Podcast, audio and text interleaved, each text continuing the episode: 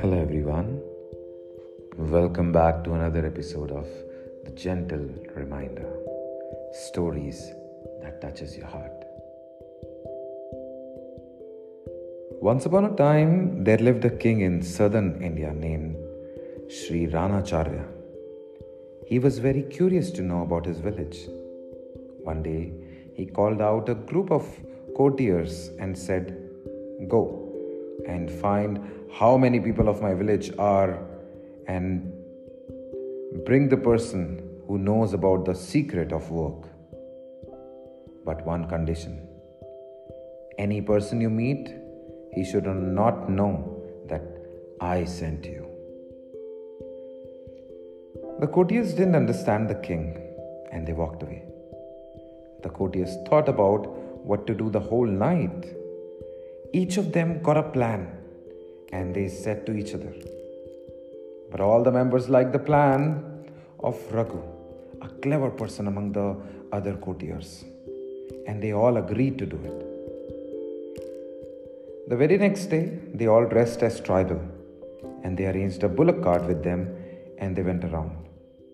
First, they saw a woodcutter who was cutting down trees. They went to him and said, do you like this job, sir? The woodcutter replied, No, I do it because this work comes from our ancestors. So I was forced by my parents to do this job. The courtier said goodbye to the woodcutter and walked away. While traveling further, the courtiers saw an angry washerman and they decided to talk to him. One of them asked, Hello, sir, we come from East India and we are new to this place. We have come to visit our friend Ram, who lives here somewhere nearby. Could you please tell us his address? The washerman said, Are you mad? Can't you see what I'm doing? I'm doing an idiotic job. The courtier asked him, Sir, do you like this job? The washerman continued angrily. No! When I was small, I did not show much interest in studies, and I never listened to my parents. So I became a washerman, as I should look after my family and earn a living. To feed them, I do this job. The courtiers apologized for disturbing and went away. Then they made up their minds to leave the job and send a message to the king that no one in the village knows about the secret of work. Then suddenly they saw a small hut with five candles and three lamps and a man studying a science book.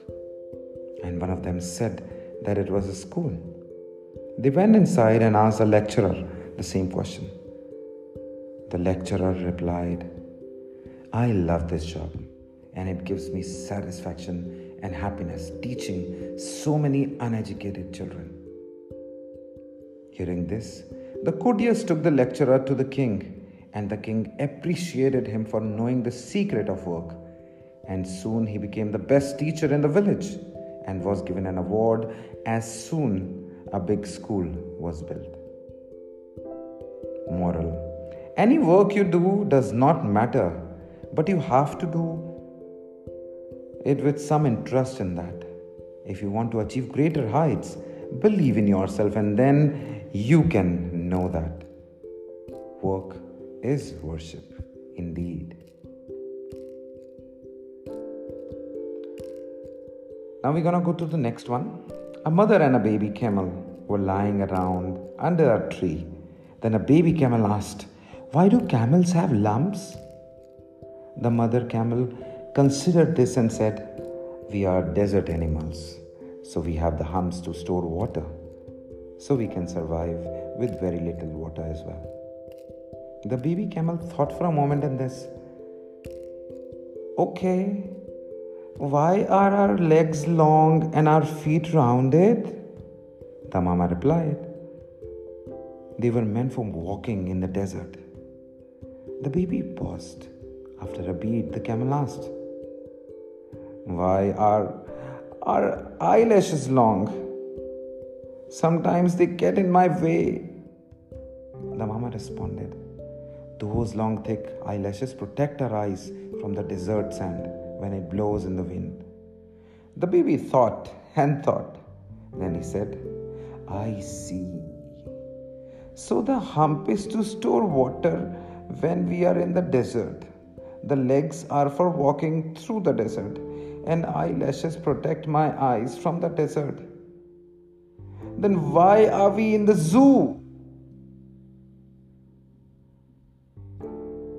I'm sure it really just stops you for a moment. That's what happened with me.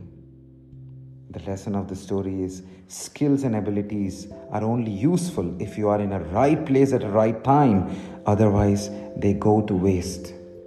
So please know your value, know your place, know your opportunities, and work for that, work with that. And you will be able to find right work according to your choice, as well as you would know your true worth along with the world. Thank you so much for listening to this, everyone. This is Bhaskar Yogacharya signing off.